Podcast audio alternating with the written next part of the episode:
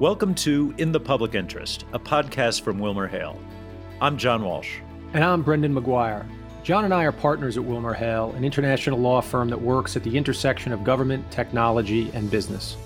In this episode, Brendan is joined by WilmerHale partner David Bowker and Jason Rezaian, a columnist with the Washington Post and the paper's former Tehran bureau chief. Jason was wrongfully charged and convicted by the Iranian government on false claims of espionage. It's a fascinating and harrowing story that we hope you'll enjoy. And now, on to the episode.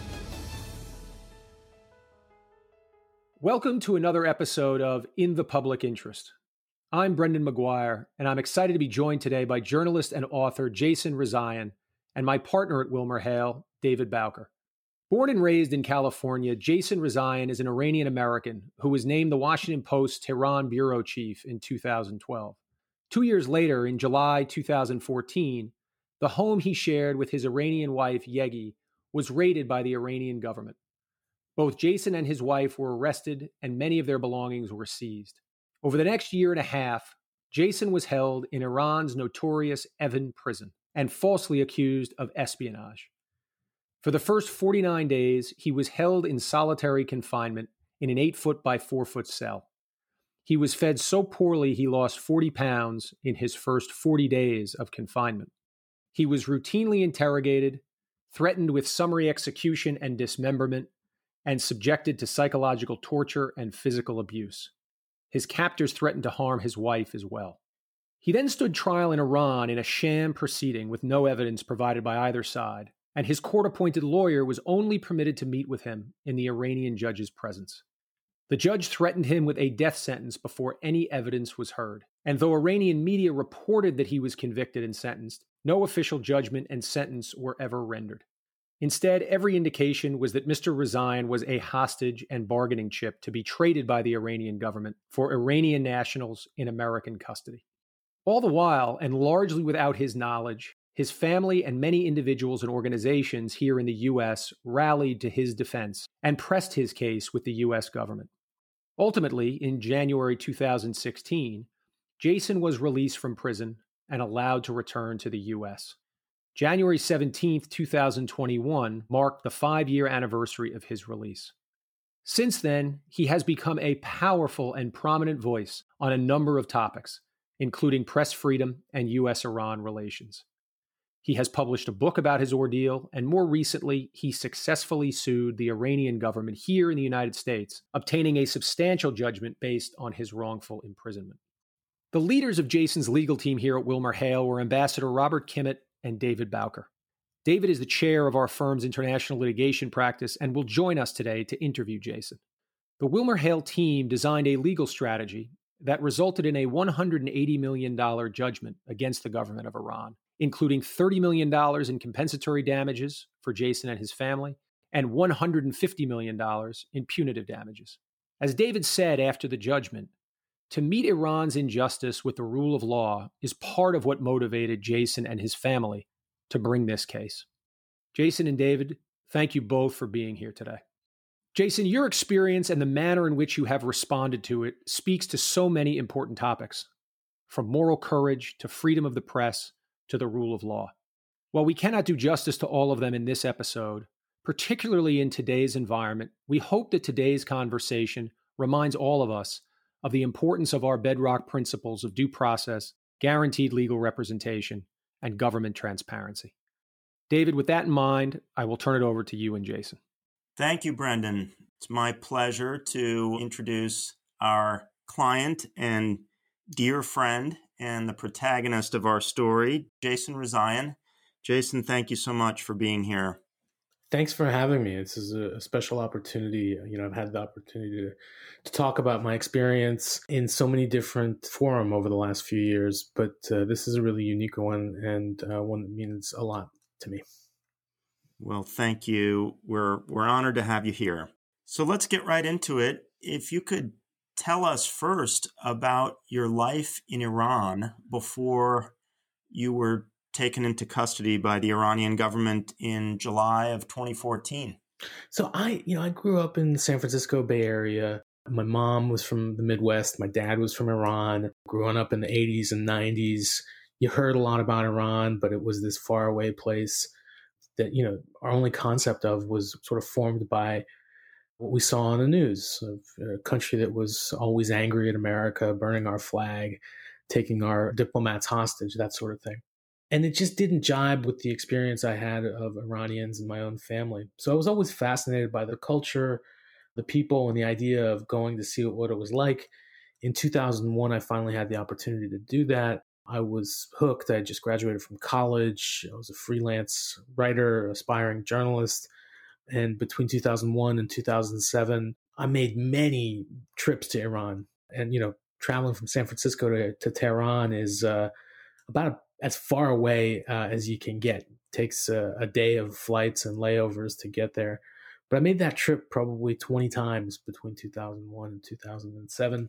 And then ultimately in 2009, I moved there to work as a freelance journalist full time. And, you know, life was good. I mean, obviously, it's an authoritarian regime running that country, a theocracy that does not believe in the same kind of democratic rights uh, and equality that, that we do here in the United States. But that didn't make it any less fascinating. And the experiences I've had there, relationships uh, I made, including finding the woman who would ultimately become my wife, between 2009 and, and when I was arrested, it, it really became my home. And life was actually, you know, for all intents and purposes, really good. What was your job like for the Washington Post when you became the Tehran correspondent for the Post? That must have been a heady responsibility as you were reporting back to a United States audience and really an international audience uh, for that paper. What was that like? You know, Dave, I spent three years doing this work full time on a freelance basis, writing for a wide range of publications around the world, from newspapers in the UAE, the Times of London, Time Magazine.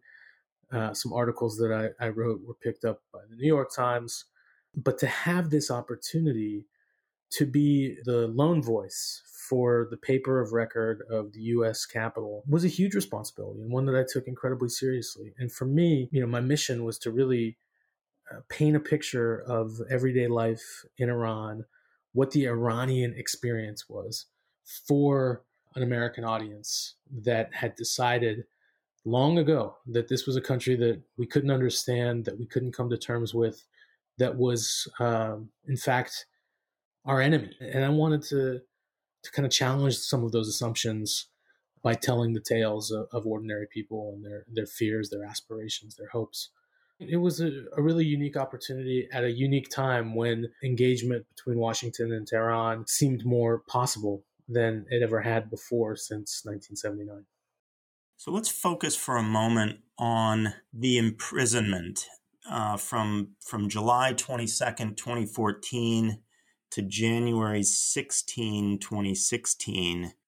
Why did they target you? And tell us about what happened, uh, the way you were taken into custody and how you were treated. Yeah, so I mean, I, I always say that the reason that they targeted me and, and they took me is the same reason that that first European guy climbed Mount Everest, because I was there, right? I was one of a small handful of correspondents for uh, international news organizations. I am one of hundreds of thousands of Iranian US dual nationals, probably one of several thousand who was living in Iran at that moment, uh, and arguably one of the, the most high profile ones.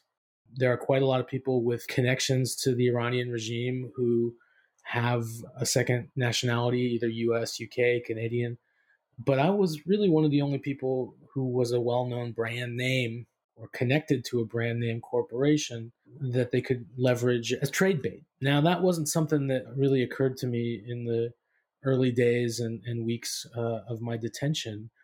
But over time, as I came to understand the circumstances of what was happening to me in, in negotiations between the US and Iran, it became abundantly clear that I was being held as a hostage in an attempt to extract political concessions from the US. I think when I was taken, it was probably not with a very uh, clear picture of what they wanted to get for me.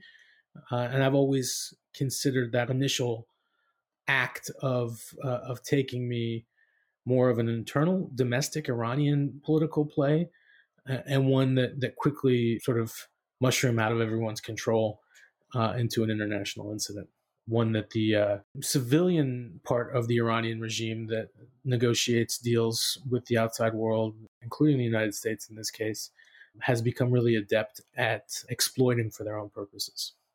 Well, on that dramatic day in July of 2014, when you and Yegi were physically arrested and taken into custody at Evin Prison on the outskirts of Tehran, I know that you couldn't possibly have known what was happening uh, on your behalf um, on the other side of the world. But your wonderful employer, the Washington Post, was panicked and flew into action and reached out to the Wilmer Hale law firm and in particular to our fearless leader, Ambassador Bob Kimmitt, and engaged us to help with the effort to, in the first instance, make sure you're okay, try to get help to you, and make sure that you were getting uh, the kind of treatment that you deserved and that the law entitled you to. And so your leadership at the Washington Post, publisher Fred Ryan and editor Marty Baron and foreign editor Doug Jehl and general counsel Jay Kennedy and many others really just did exactly what you would hope an employer would do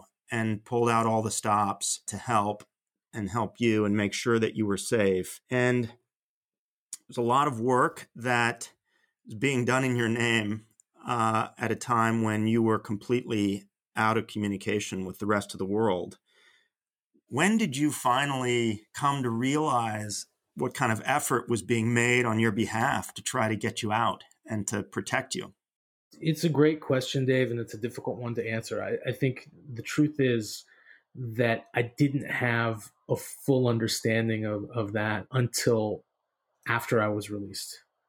You know, my mom and Yegi, who were able to visit me, were being shielded from specific knowledge of efforts around securing my release for the very wise reason uh, that should they be arrested uh, or detained in Iran, that my information might be used against us the day that I was released, when my interrogator and main tormentor of 18 months told me that there were 20 American lawyers working on my behalf, I laughed at him and, and said, you know, it's just one more lie in a series of them. And I remember coming back and recounting that to you and to Bob. And I think Bob um, responded by saying, actually, I think 23 or 26 lawyers actually billed hours on this case. Does that sound about right? yeah, that, that may be right. That may be right. so, um, you know, it's been a process over the last five years of discovery.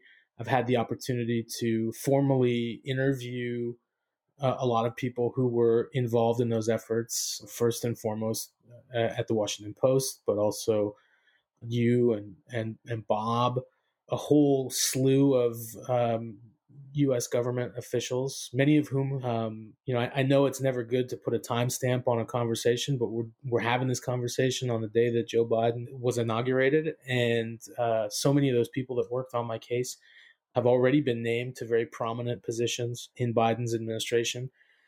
You know, when I think about it, it makes me uh, blush uh, to to know that that so many people spent so much time, energy, a lot of money to uh, uh, to bring me back, and I, I just hope I'm worth it. Well, even though we had not ever met you when we were engaged to help you, we knew you must be pretty special given how your employer spoke about you, how your family rushed to the front lines to help. Your mother, Mary, your wife, Yegi, your brother, Ali, all did extraordinary amounts of work over the time that you were in prison. And we had the great privilege and pleasure of working very closely with them. I'll never forget helping Yegi find Iranian counsel for you in connection with the sham criminal proceedings that were underway in Iran. And we'll never forget working with Ali to bring your case to the UN Working Group on Arbitrary Detention, where Ali ultimately was able to present our arguments to a plenary session of the UN Human Rights Council in front of 140 countries, including an Iranian delegation that very conspicuously surveilled us and tried to intimidate us and harassed us. And, and your brother was really very fearless in the face of all that. And you know how much he did in front of Congress and the press and all the rest. So we knew you were special, and uh, and we confirmed it when we finally met you after your release. You knew tell I was us. special, even though you guys had read all my emails uh, that would probably tell you otherwise. no, to the contrary, they confirmed it. We, uh, for our listeners, we did an internal investigation, including a full review of your emails, um, which felt odd. It felt odd to be doing that, an invasion of your privacy, but we had a select few associates who were very discreet in their review and did a phenomenal job. And the point of that was to make sure we knew what the Iranians had in their possession because we knew that they had hacked your devices and obtained your communications. So we were intent on finding what they might use against you. And in fact, we did find the things that they ultimately pointed to as evidence of espionage. And those things were absolutely not evidence of espionage because, of course, you were a reporter. And so we were prepared in, in the public dialogue to rebut the allegations. We worked with your Iranian lawyer so that she could rebut the allegations. And in the end, the Iranian case and the Iranian claims fell flat. The international debate over your case because it was clear that they had no evidence of their preposterous claims. So that's why we did all of that. But I want to turn it back to you to talk about your trial and I'm I'm putting air quotes around that because I know it was nothing like a trial is in the United States. Look, I think that um, those Iranian claims, you, talked about um, the fact that my judge, Abul Qasim Salavati, who is a well known human rights offender, uh, is on multiple sanctions lists because of his prolific use of death penalty, especially in cases of arbitrary uh, detention and prisoners of conscience. Even in his courtroom, and again, there's air quotes around that, I think those claims fell flat. He was being pressured to deliver a very stiff verdict against me. And the reality is, no verdict was ever delivered. Nothing was ever announced. The trial, the um, the procedure. I'm trying to think, you know, of, of a good analogy. L.A. law or Boston legal uh, is much more accurate um, and real portrayal of a court proceeding than this. If we're going to take it to cinematic terms, and I, some listeners might, might remember this, some might not. There's a early or mid '80s uh, music video, Sammy Hagar's song "I Can't Drive 55," where the judge beheads an action figure. It was very much like that.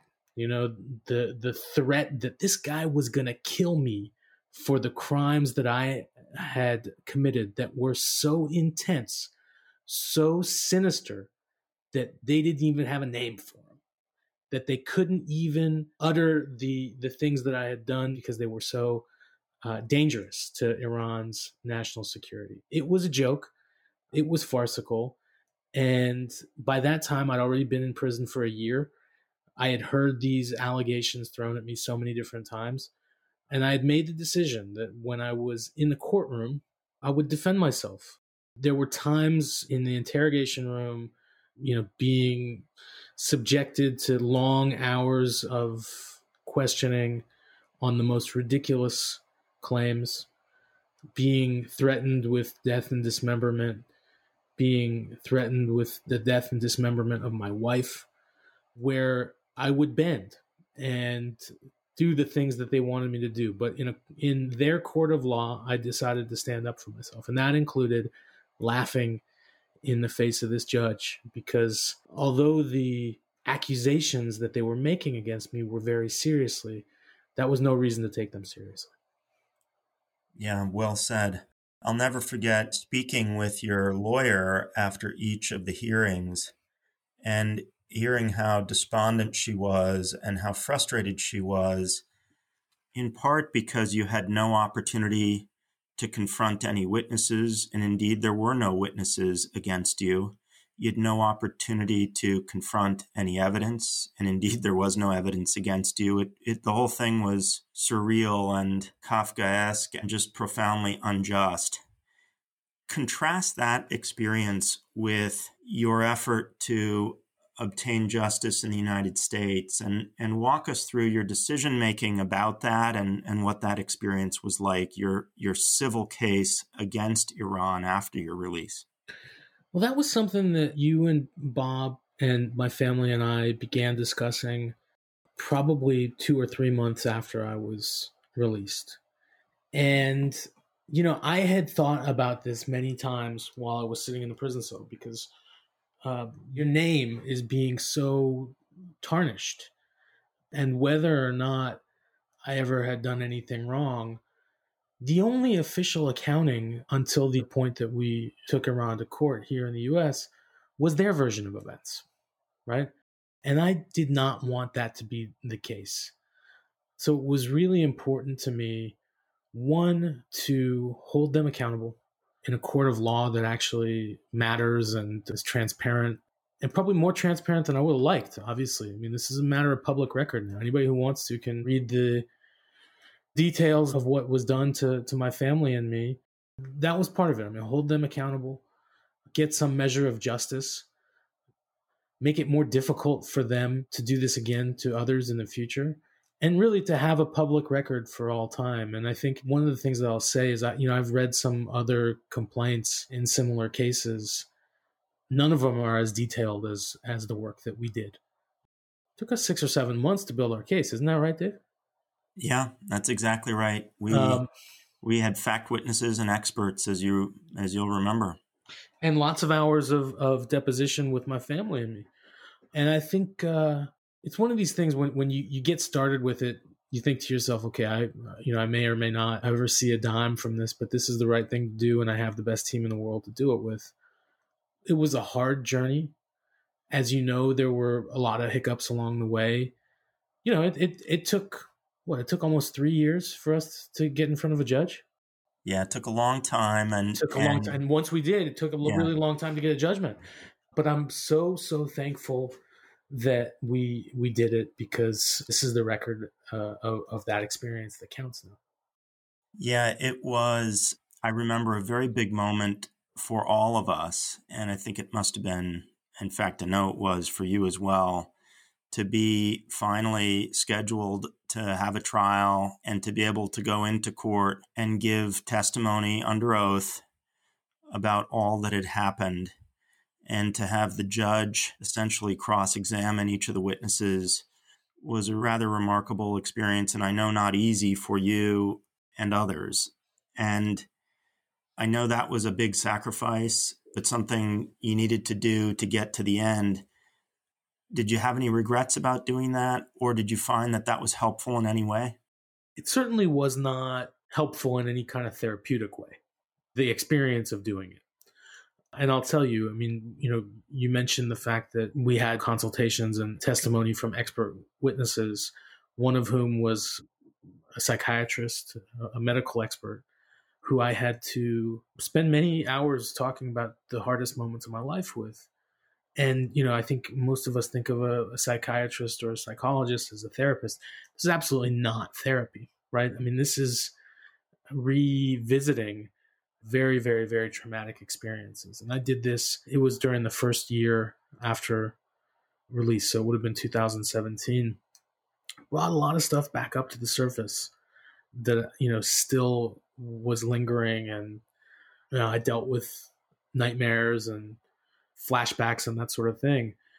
But I, I really, I'm so glad that we did it. I mean, all of this is a long journey, and part of that journey is a lot of self-examination and re-examining of experiences and, and decisions. So, yeah, I mean, as hard as it was, as taxing as it was emotionally and psychologically, and obviously, I mean, it's it, it's not something that went unnoticed in the press. I mean, it was a a news story as well, but but I don't regret it at all. Well, for our listeners, I would say that your case has been a groundbreaking case and been helpful to a lot of other victims. And I think there are a lot of other victims who have reached out to us and to you uh, looking for guidance and advice and a path forward. I know that you have spent an extraordinary amount of time helping the U.S. government understand what it can do better and and what works and what's helpful. And I know that you've done that with a lot of families and a lot of victims and a lot of organizations and and we respect you so much for doing that. We know how much that has made a difference for others. I just want to ask you just a couple of questions about the current state of affairs between our two countries. What your observations are about the state of the relationship now and what it looks like to you going forward. I think um, taking a tough line on Iran uh, has never been a difficult position uh, to, to take here in, in Washington, D.C. President Biden has long stated throughout the campaign, and I think probably today already, that he intends to re engage with Iran over the nuclear issue to get the U.S. back into that deal, which President Trump took us out of, which subsequently Iran stopped complying with as well. But I would say that it's going to be a, a, challenging road ahead and to really um, change the relationship alter the course of uh, of history in that part of the world and stand up for some very clear and, and cherished American values freedom of expression, rule of law, gender equality, these sorts of things. I, I think the Biden administration is going to have to make these these issues a priority. And I would say, first and foremost, Iran has a 42 year track record of being the world's number one state sponsored hostage taker, right? You know, everybody calls Iran the number one state sponsor of terror. I'm going to kind of drill down a little bit more and, and talk about hostage taking because it's something that, that they did at the U.S. Embassy in, in 1979 and they haven't stopped doing since. And part of the reason that they haven't stopped doing that is because of all of these flimsy legal terms. I mean, we talked about the working group on arbitrary detention or wrongful detention. You know, there is an international hostage convention of which Iran is a signer on that outlaws governments from taking hostages. You guys are the lawyers. You understand how this works and you understand how they they get around these conventions by subjecting innocent people like myself to really opaque uh, judicial proceedings. So I, I think that this issue of Iran's hostage taking is something that's going to have to be addressed not only by the Biden administration because it's happening with citizens of other countries as well. I know you've communicated with relatives of people of various nationalities who dealt with this. And I'm just glad to know that I was represented by the firm that understands uh, this particular issue probably better than any other firm in the world and you know i hope we can work together to end it. That's a perfect note to end on jason. It's been such an, a great honor and a privilege and a pleasure for all of us here at the firm to work with you and your family to get to know you as a client and as a friend. We really respect your journalism your opinions and insights and we're really grateful that you've shared them with us today and that you continue to share those with the country on these important subjects. So, heartfelt thanks. I know some of these topics are not the easiest things to talk about, but we appreciate you spending your time with us today. And Brendan, with that, I'll turn it over to you. David, that's very well said. And Jason, let me echo David's thanks. This was an incredibly special episode for us, and to be able to have you on and your willingness to share your experience and then your, your response to the experience is very meaningful to all, and we hope uh, it will be meaningful to those who listen to this episode of In the Public Interest. With thanks to Jason and David again for joining us. We also thank you, our listeners, for listening. If you enjoyed this podcast, please share it with a friend and take a minute to subscribe, rate, and review us wherever you get your podcasts. Until then, we'll see you next time on In the Public Interest.